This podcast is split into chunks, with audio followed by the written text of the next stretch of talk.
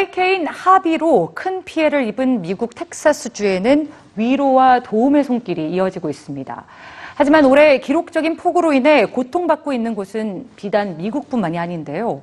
동남아시아와 아프리카 지역도 이렇게 보시는 것처럼 홍수로 인해 수천 명이 목숨을 잃었습니다. 지금 이 시간 우리 모두의 관심과 도움이 필요한 곳들 뉴스지에서 전해드립니다.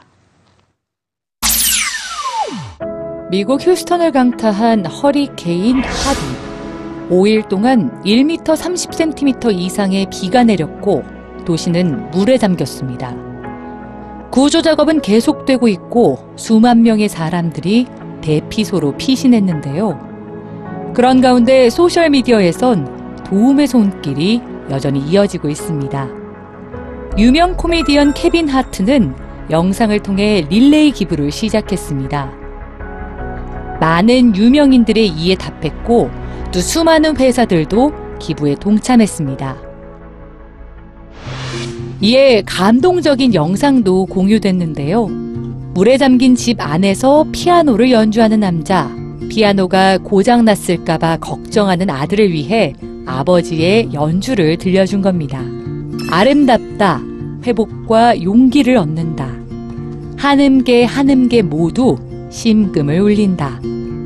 또 한 남성은 스파이더맨 복장을 하고 대피소에 나타나 아이들에게 웃음을 전하기도 합니다. 많은 사람들은 포기하지 않고 동물까지 구출해내기도 했는데요. 하지만 현재 홍수와 싸우고 있는 곳은 미국만은 아닙니다. 서아프리카의 시에라리온에선 1000명 이상이 폭우로 인한 산사태로 사망했습니다.